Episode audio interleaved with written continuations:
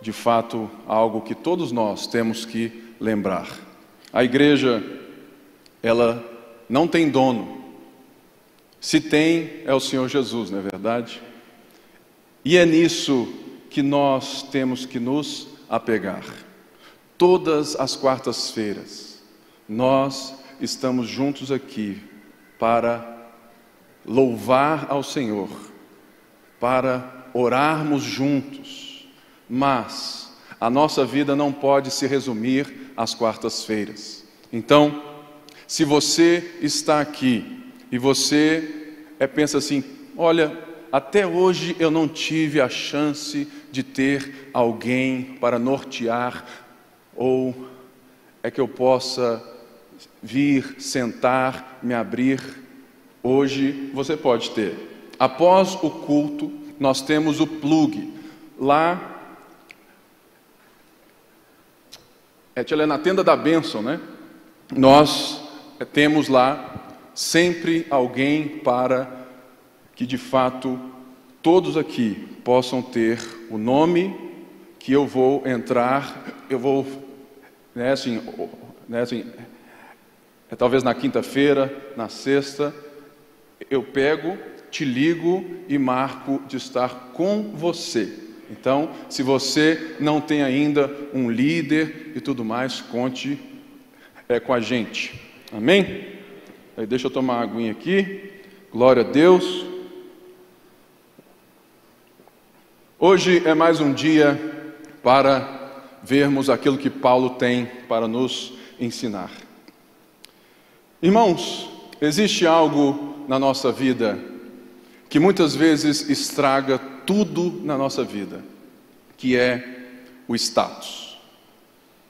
Invariavelmente, todos nós ou mais ou menos, temos uma preocupação com aquilo que pensam sobre nós, não é verdade? E também, em certo tempo, em certa medida, todos nós também temos um certo algo de que aquilo que eu já vivi, aquilo que eu faço, isso me dá valor diante das pessoas. O status, ele é hoje aquilo que vai dizer qual valor é que nós temos.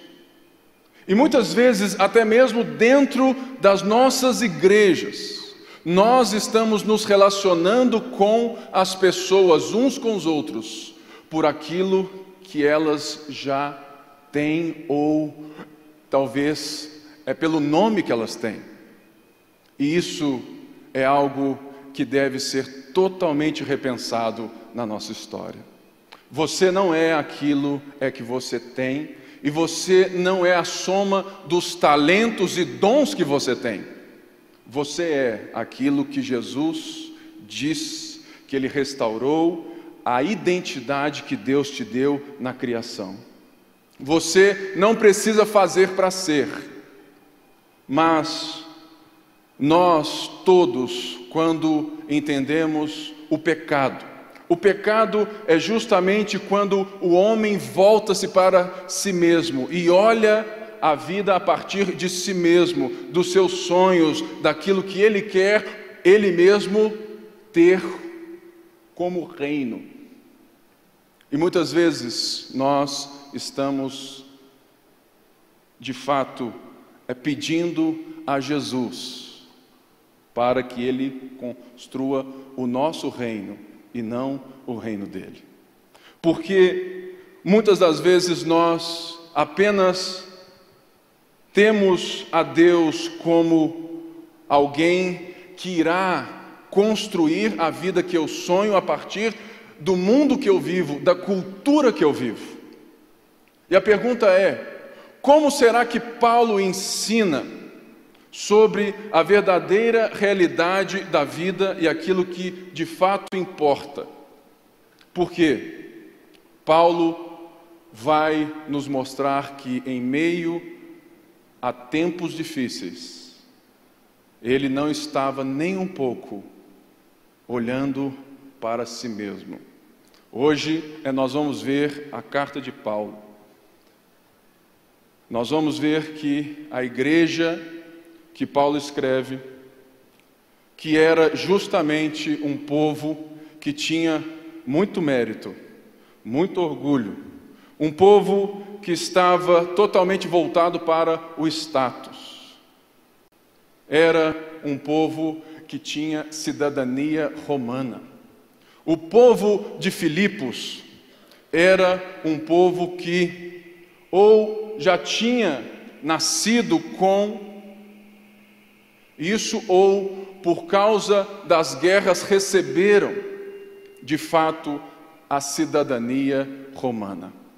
Paulo era junto, ele era grego-romano, mas Paulo estava preso.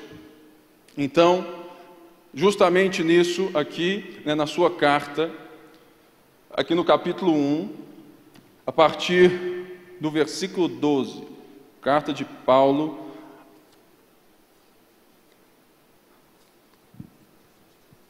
no capítulo 1, a partir do versículo 12, a igreja de Filipos.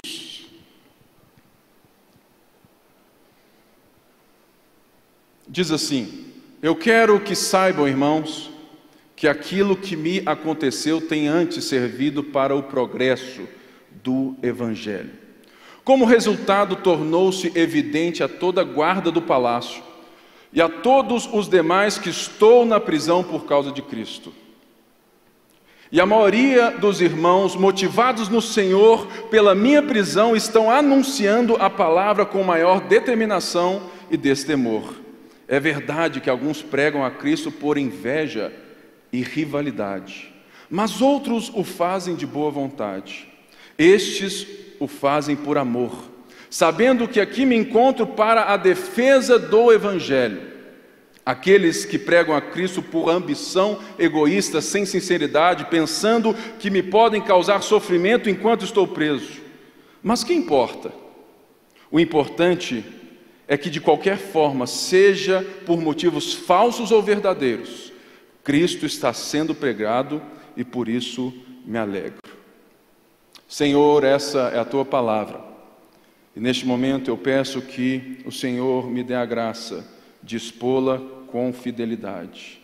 Me ajuda, Senhor, na fala, me ajuda, Deus, que todas as pessoas, aqui ou em casa, possam receber do Senhor a porção deste dia.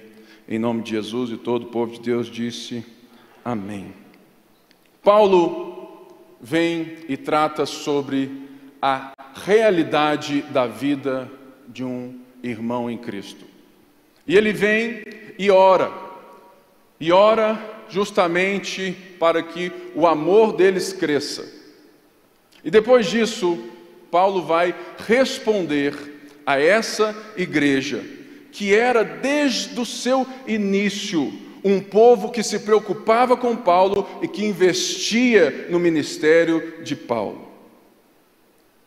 Eles estavam aflitos para saber como Paulo estava. E esse trecho nos mostra como que Paulo ensina um novo olhar para a vida ao respondê-los como ele estava. E diz assim: Quero que saibam que aquilo que me aconteceu tem antes servido para o progresso do Evangelho. Paulo estava preso em Roma, preso em casa, mas junto a Paulo, todas as horas, tinha um soldado romano junto. E a cada quatro horas, eles vinham e trocavam. Ou seja, Paulo não estava preso em casa sozinho, de boa, recebendo Lucas e todos os outros, mas Paulo estava cerceado daquilo que nós amamos tanto, que é a liberdade, não é verdade? Por mais que Paulo ainda não estivesse preso de verdade na jaula, na cadeia. Paulo tinha a maior prisão, que era a prisão da liberdade de falar e de conversar aquilo que talvez um soldado não tinha como ouvir. E uma das coisas mais lindas é que Paulo não responde aos irmãos de Filipos sobre a sua situação. Ele vai nos jogar uma realidade que nós devemos ter, que Paulo não está preocupado com as circunstâncias que ele está nela, mas ele aponta para os benefícios que a circunstância da prisão trouxeram ao Evangelho de Jesus Cristo. E esse povo estava muito acostumado com qualquer linguagem de, de guerra, justamente porque eram um povo que estava dentro de uma cidade romana que tinha como um povo aqueles que já de fato tinham servido na guerra e havia em Filipos a cultura romana. Eles, e não só isso, mas eles tinham os benefícios fiscais de Roma. Eles tinham todas as benesses por serem cidadãos romanos de um império enorme. Logo, esses irmãos certamente vão ter dificuldade de abrir mão do seu status. Mas Paulo já faz de cara. Ele já não nem responde se ele fala assim: ó oh, irmãos, podem ficar tranquilo, estou com saúde, estou bem. Paulo nem responde. Paulo responde aquilo que interessa. Ele nos joga a lógica da vida de um homem de Deus, a ponto de nos colocar no foco que é verdadeiro para nossas vidas e que nos trouxe até aqui essa noite. E Paulo usa linguagem militar. Diz assim: aquilo que me aconteceu foi para o progresso é justamente um termo militar aonde Paulo está entrando na cultura dos filipenses e jogando as palavras dentro de um status que eles tantos tinham na sua vida. Ele está dizendo: "Olha, eu estou preso, mas o evangelho não. E como as tropas romanas avançam, o evangelho tem avançado territorialmente com liberdade. Será é que nós temos a capacidade de enxergar a nossa vida, nas nossas crises, nas nossas dores, a partir do avanço do Evangelho? Será que temos como perceber que talvez uma perca de liberdade pode ser benéfica para que toda a guarda pretoriana veja quem é Jesus? E isso Paulo diz aqui que, como resultado, ou seja, como resultado de uma circunstância adversa. Irmãos, Jesus, Ele não está interessado em te dar a vida das flores, Ele está interessado que você aprenda que Ele está com você no meio da tempestade ou no meio da bonança. E que você enxergue a vida não a partir do seu próprio ego, mas a partir daquilo que aconteceu e da notícia que você recebeu, a boa nova do Evangelho. É por isso então que, sabe, é que Paulo vem e nos joga que a situação dele não importa, importa a situação do Evangelho que está livre. E como resultado da sua prisão, ele diz que todos os guardas ficaram cientes do Evangelho. E esses guardas não eram guardas normais, eram os guardas do palácio. Era um povo muito bem treinado, era a tropa de elite. Você sabe por quê? Porque Paulo não era um preso comum. Paulo estava sendo julgado como alguém que está, de fato, tornando o mundo de cabeça para baixo. Um homem que está sendo acusado e por isso foi preso, porque ele estava de fato, sabe, bagunçando Jerusalém, Samaria e os confins da terra. Mas o fato de Paulo estar preso não tem qualquer impedimento para Paulo no seu coração, por quê? Porque Paulo enxerga a sua falta de intimidade. Irmãos, provavelmente até para ir no banheiro. Pensa bem, Paulo tinha. Mas pense outra coisa. Você tem aqui um soldado romano, alguém que é leal ao império, alguém que diz com todas as letras que, que César é senhor. E que esse cristão aqui, o Paulo, e todos os outros estavam sendo de fato perseguidos porque eles não confessavam César como Senhor, mas Jesus como Senhor. E logo, até mesmo aqueles que eram cidadãos romanos estavam perdendo benesses de status por causa da confissão de fé no Senhor Jesus Cristo. Ou seja, seria muito desconfortável você chegar recebendo Lucas, Timóteo e todos os outros e conversando sobre a igreja perto de um inimigo, né? não é verdade? Mas o Evangelho não tem inimigo.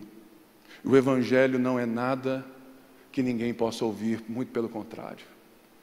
A nossa mensagem a nossa vida é pública, por isso Paulo não se preocupa do fato de ter a sua liberdade cerceada, porque Paulo aproveita a oportunidade para que toda a guarda fique lá, ó, de butuca, ouvindo uma mensagem que todo mundo deveria ouvir. Nenhum cristão deveria ter segredos diante da publicidade do Evangelho. A pior coisa que tem é quando ninguém na sua empresa sabe é que você é um cristão. Por quê? Porque a mensagem que recebemos do nosso Senhor Jesus Cristo e que Paulo nos anuncia é uma mensagem pública aonde não somente a mensagem é pública, mas a nossa vida é pública e nós não temos nada para esconder, mesmo em meio às correntes. Por isso, Paulo se alegra, porque na circunstância o evangelho avançava. Muitas pessoas necessitam entender que, muitas vezes, um câncer é uma porta aberta para a mensagem de Jesus Cristo na sua casa. Por mais que Deus não tenha lhe dado câncer, Deus usa todas as coisas, porque Paulo diz isso: que todas as coisas cooperam. Todas são todas, irmãos, as boas e as, e as ruins, todas. Por quê? Porque todas as coisas cooperam para o bem daqueles que amam a Deus, ou seja, na saúde ou na doença. Nos momentos difíceis, o problema é que nós pensamos na nossa, sabe, na nossa vida, mas Paulo pensa naquilo que mudou a sua história, no evangelho. E por isso ele se alegra, porque por falta de intimidade, soldados romanos podem ter o privilégio de ter agora intimidade com Deus. Mas ele vai mais além. E ele diz que outros irmãos estavam tendo mais destemor, mais confiança, porque ele estava preso. É grande verdade que todos nós precisamos de referências, não é? De heróis. E a pior coisa é quando nós vemos músicas, né, como é como aquela que canta assim: os nossos heróis morreram de overdose.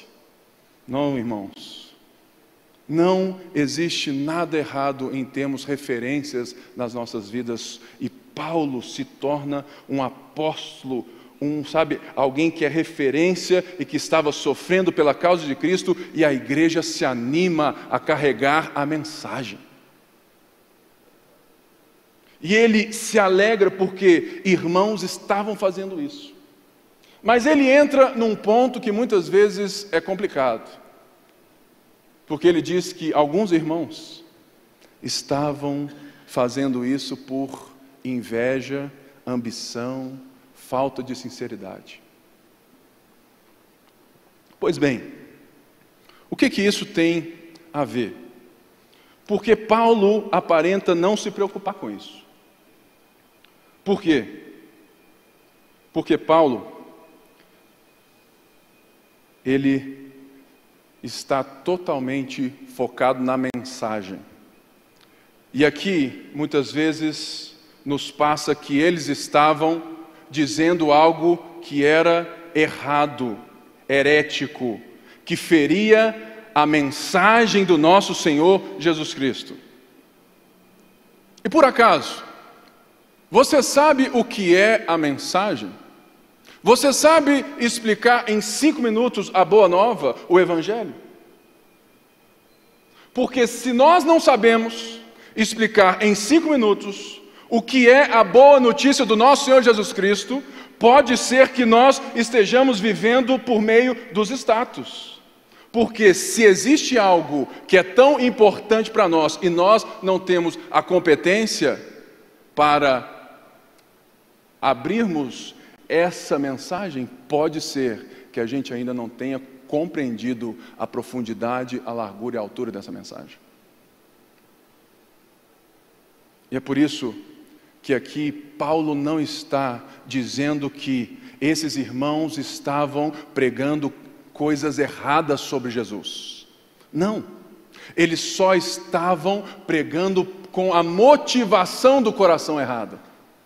Da mesma forma como muitas vezes nós nos relacionamos, nós pregamos, nós cantamos, nós trabalhamos sendo cristãos com a motivação errada. O problema que Paulo diz aqui não é de conteúdo da mensagem, mas é do conteúdo do coração. É de fato a motivação que nos traz até aqui nessa noite, é a motivação na qual nós oramos, pregamos e vivemos. Lendo isso, eu me lembrei do mercado gospel. Irmãos, nunca fui gospel, mas eu já vi muita coisa nesse mundo. E eu vejo irmãos tão sinceros, tão sinceros, que, a partir do momento que eles têm a necessidade de colocar materiais, produtos ou de manter uma agenda e um nome para que eles possam ter sustento, nada errado nisso, mas eles muitas vezes perdem o coração do Evangelho. Irmãos, eu já vi tanta gente querendo ser pastor porque acha que ser pastor é maravilhoso, é uma coisa nobre e que dá dinheiro. Nobre é, demais. Mas, irmãos, deixa eu te dar uma realidade sobre ser pastor.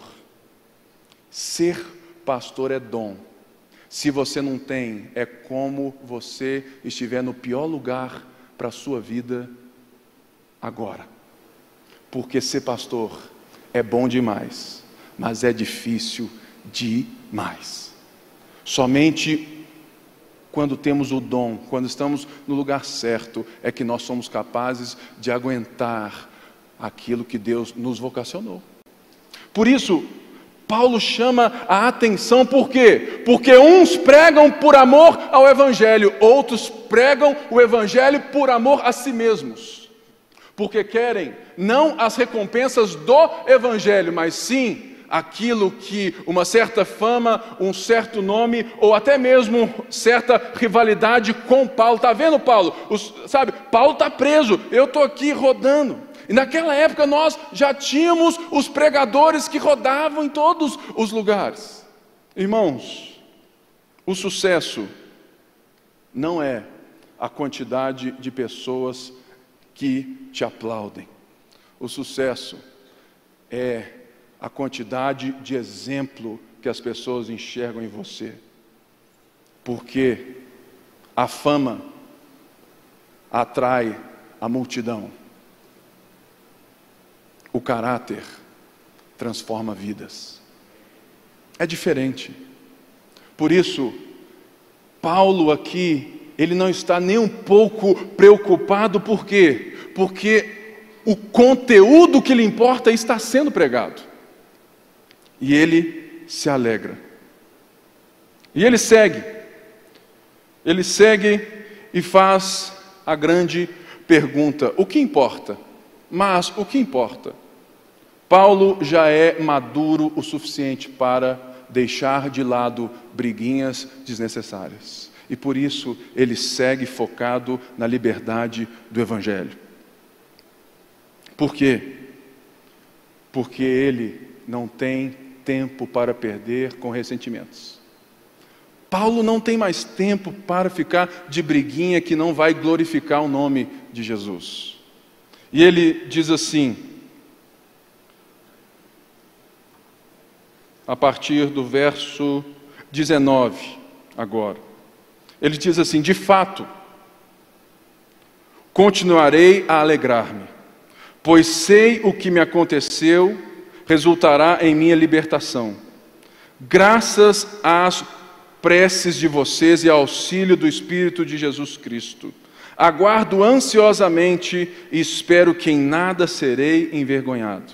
Pelo contrário, com toda a determinação de sempre, também agora, Cristo será engrandecido em meu corpo, quer pela vida, quer pela morte, porque para mim o viver é Cristo, mas o morrer é lucro. Continuarei a alegrar-me.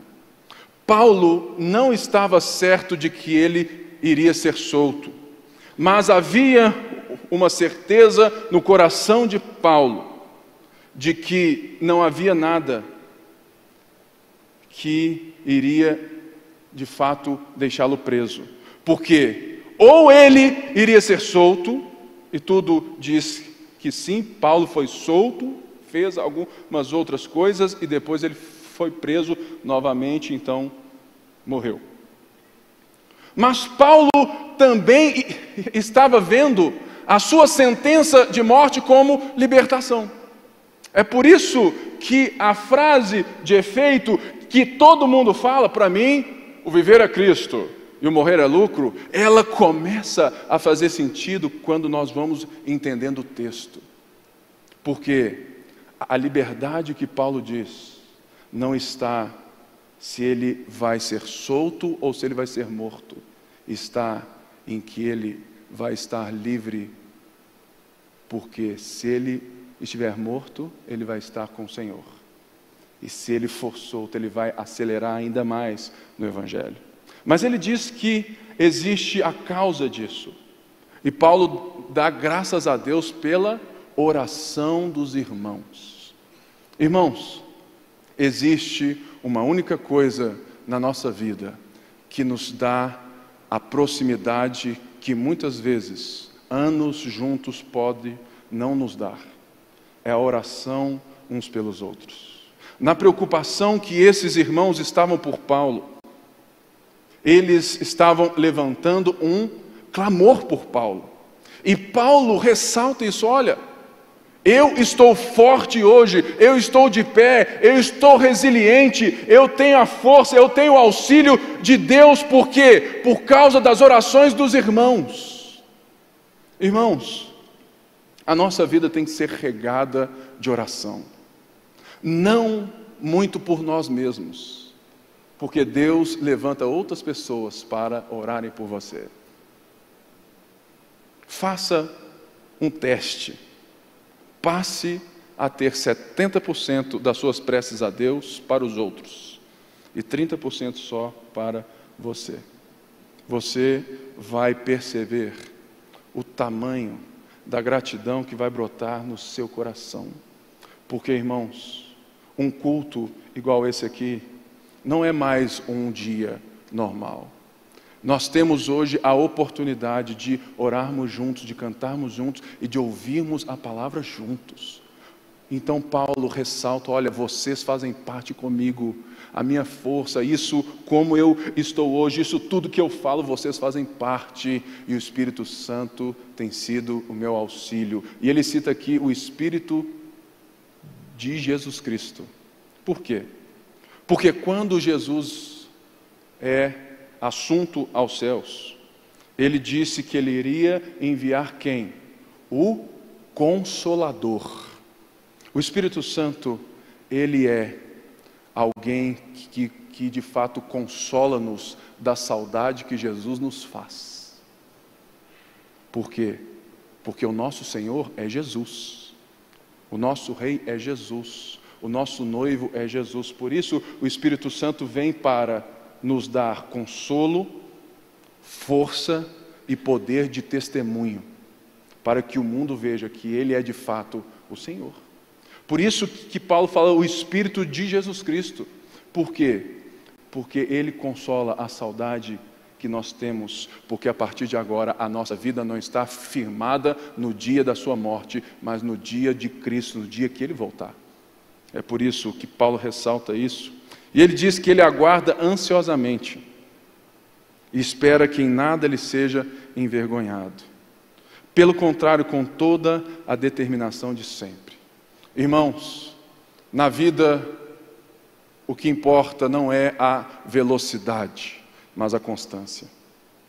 O que Paulo ora e pede aqui é que a determinação dele seja a mesma de quando ele deu o start da sua carreira no Senhor. Paulo é como a vela. A vela, grande ou lá no toquinho, ela tem a mesma chama, não é? Vai lá. Só que ela não tem um brilho tão forte, mas ela tem um brilho constante. A vida com Cristo não é um sprint de 100 metros, querido. A sua vida não tem nada sobre a velocidade que você corre, mas a constância que você anda. Algo que me deixa tão triste hoje é que tantos jovens querem ser super crentes, super heróis, irmãos. Jesus não te chamou para ser super crente, Jesus está te fazendo mais humano, tirando o monstro que havia dentro de nós que só pensava em nós mesmos. Por isso, a intensidade, ela deve ser constante. Sabe por quê? Porque toda luz por mais brilhante que seja, que passe rápido demais, não tem nitidez. A vida de um homem de Cristo, a vida de uma mulher de Cristo, não importa se você é uma luz, um farol que vem e passa como um raio. Ninguém enxerga com nitidez o que é rápido demais. Mas, quando você é constante, quando você tem uma determinação constante, mesmo já velho, mesmo, sabe, na dor, quando você continua servindo a Jesus, sendo um testemunho vivo dele, a sua vela não apaga. Não queira ser alguém que brilha demais, mas que passa rápido. Queira ser alguém que brilha sempre, mesmo que você brilhe só dentro do seu quarto. E Paulo fala: essa é a minha determinação. Que eu quero que Cristo seja engrandecido no meu corpo.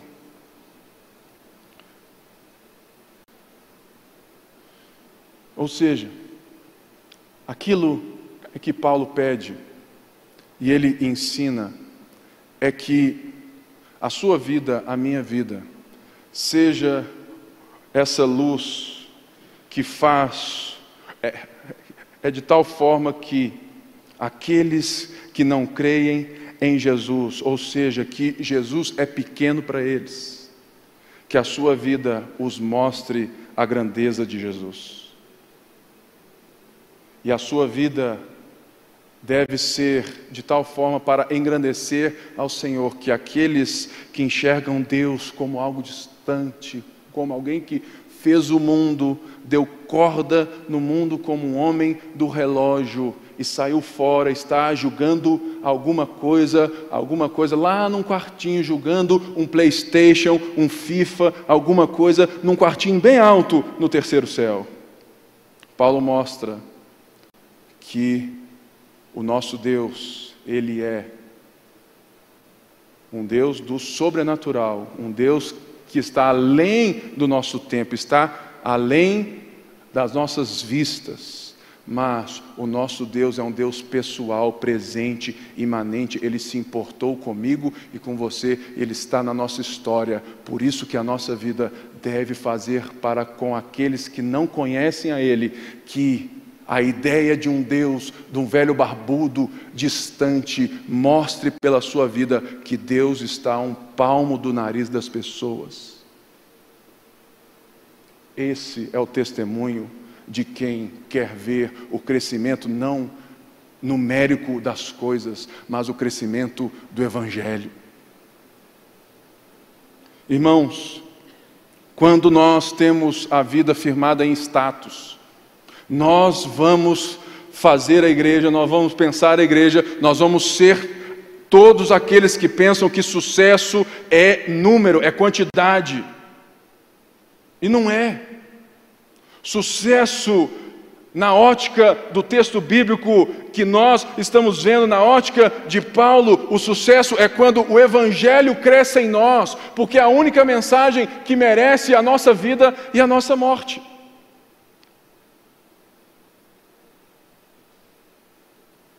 Você só enxerga quando a luz permanece e revela. Você só enxerga a Deus. Você só tem hoje a Cristo porque Cristo se revelou a nós. Ele se fez nítido para mim e para você, e por meio das Escrituras nós temos a possibilidade de conhecer mais, de termos mais nitidez sobre Deus. É por isso que Paulo então vai dizer: o viver é Cristo e o morrer é lucro. Por quê? Porque Paulo está dizendo que viver é Cristo tem dois sentidos. Um, que Cristo satisfaz Paulo em todas as coisas. Por quê? Porque Paulo vive de tal maneira que todos os seus sonhos, expectativas, todas as coisas que ele já teve ou gostaria de ter na vida são plenamente realizadas em Jesus Cristo. Que Jesus Cristo é a única coisa que, que de fato preenche o coração da alma humana. Que Cristo é justamente aquele que sabe, porque Ele é o Criador do universo e Ele é quem me devolve a plenitude da vida. Então, Paulo está assim dizendo: olha, o viver é Cristo, por quê? Porque todas as coisas que eu sonho são preenchidas nele, por mais que Ele mude tudo que eu sonho, porque os sonhos dele são mais altos que os meus. Será, irmãos, que nós temos esse tipo de vivência no Evangelho? Ou que nós estamos buscando dentro das nossas vidas apenas um Cristo que realize os nossos sonhos. Paulo escreve a essa igreja não para corrigi-la, mas para elevá-la ao nível de maturidade cristã que enxerga a vida além do seu umbigo. E nós precisamos disso também, porque viver é Cristo no sentido de que todas as coisas que Paulo vive agora estão debaixo da missão de Deus. Que todas as coisas que Paulo faz, que Paulo tem, que Paulo sabe, é para que o Evangelho seja anunciado, para que o Cristo seja glorificado e engrandecido. Ou seja, Paulo não está aqui defendendo que você largue o trabalho, a esposa, os filhos, não. Muito pelo contrário, Paulo está redimensionando a realidade do seu trabalho, da sua casa e de quem você é. Paulo está dizendo: existe um jeito de ser médico para a glória de Deus, existe um jeito de ser um professor para a glória de Deus. Não queiram fazer algo na igreja só porque dizem que é, isso é servir a Deus. Não, irmãos, coloque toda a sua vida num só sentido: o viver é Cristo. Eu posso ser alguém é que não faz nada nesse lugar aqui.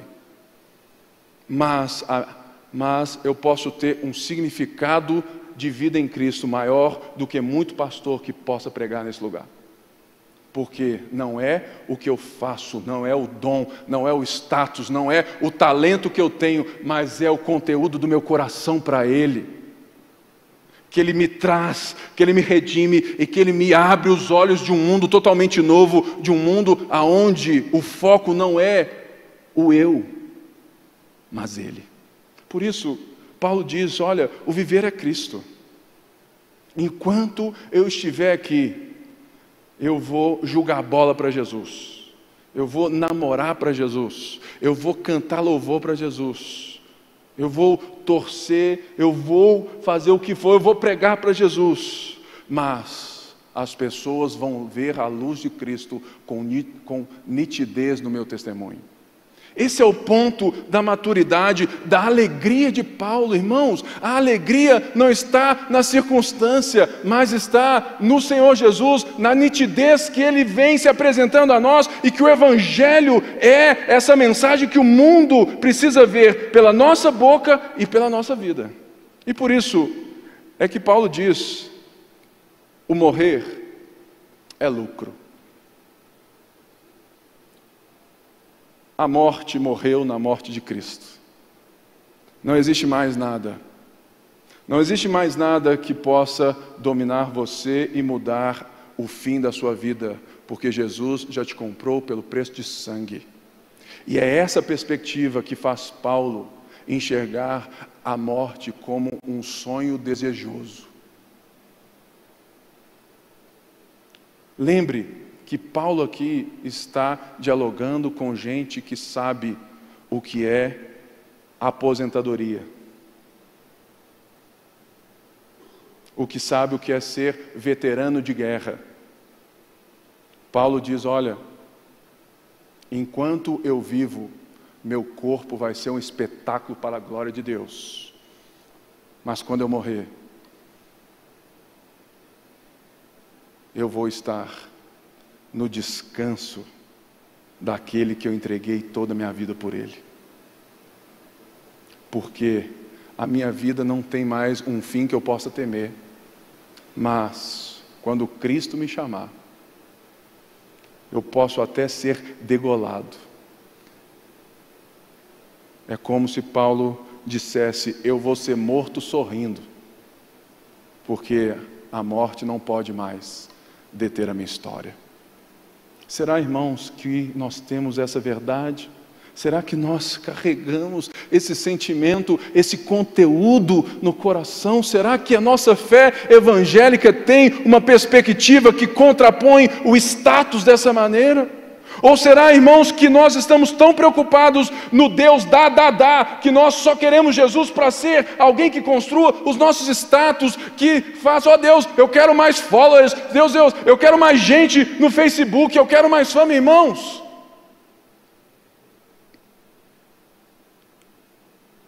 Não viva pelos dons, não viva pelos talentos, viva pela identidade de Deus.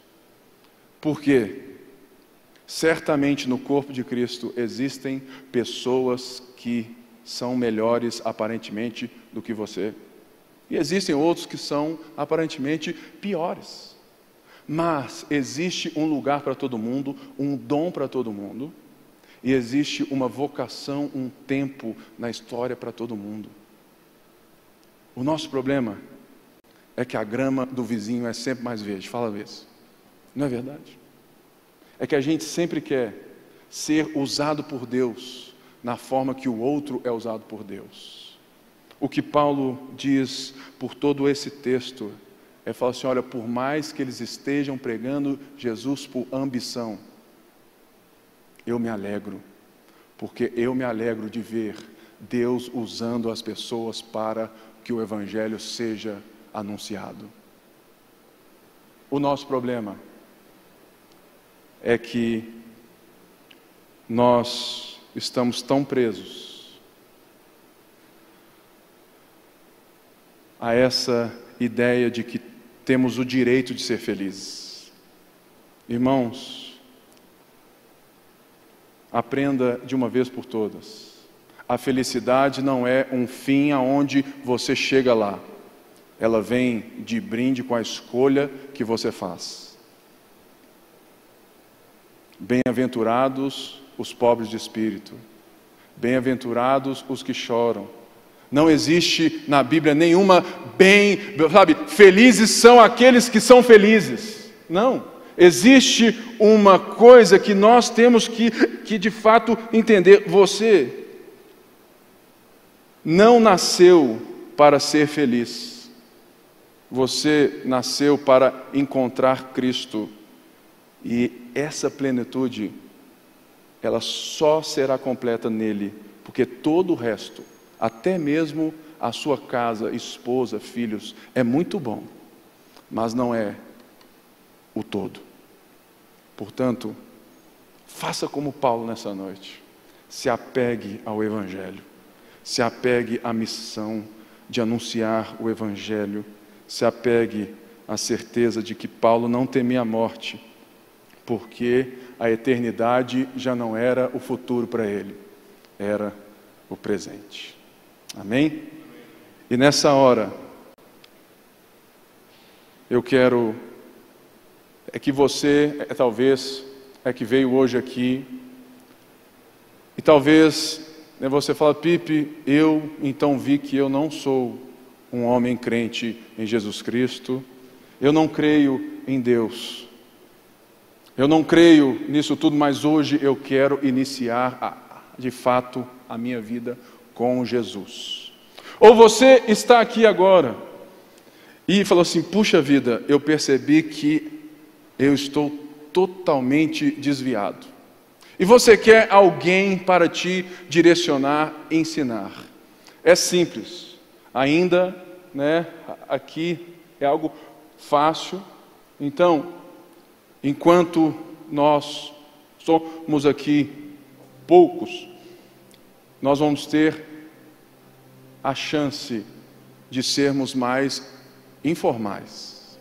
Se você quer hoje aceitar a Cristo na sua vida após o culto, você vem até mim e eu vou direcionar você, cuidar, te preparar para que um dia você confesse publicamente no batismo a sua fé. E se você está desviado e quer voltar a esse evangelho maravilhoso, me procure, que eu quero também trazer você de volta ao centro da vontade de Deus. Eu peço aqui então é que todos então fiquem agora de pé e nós vamos orar. Orar para que Jesus seja engrandecido na nossa vida.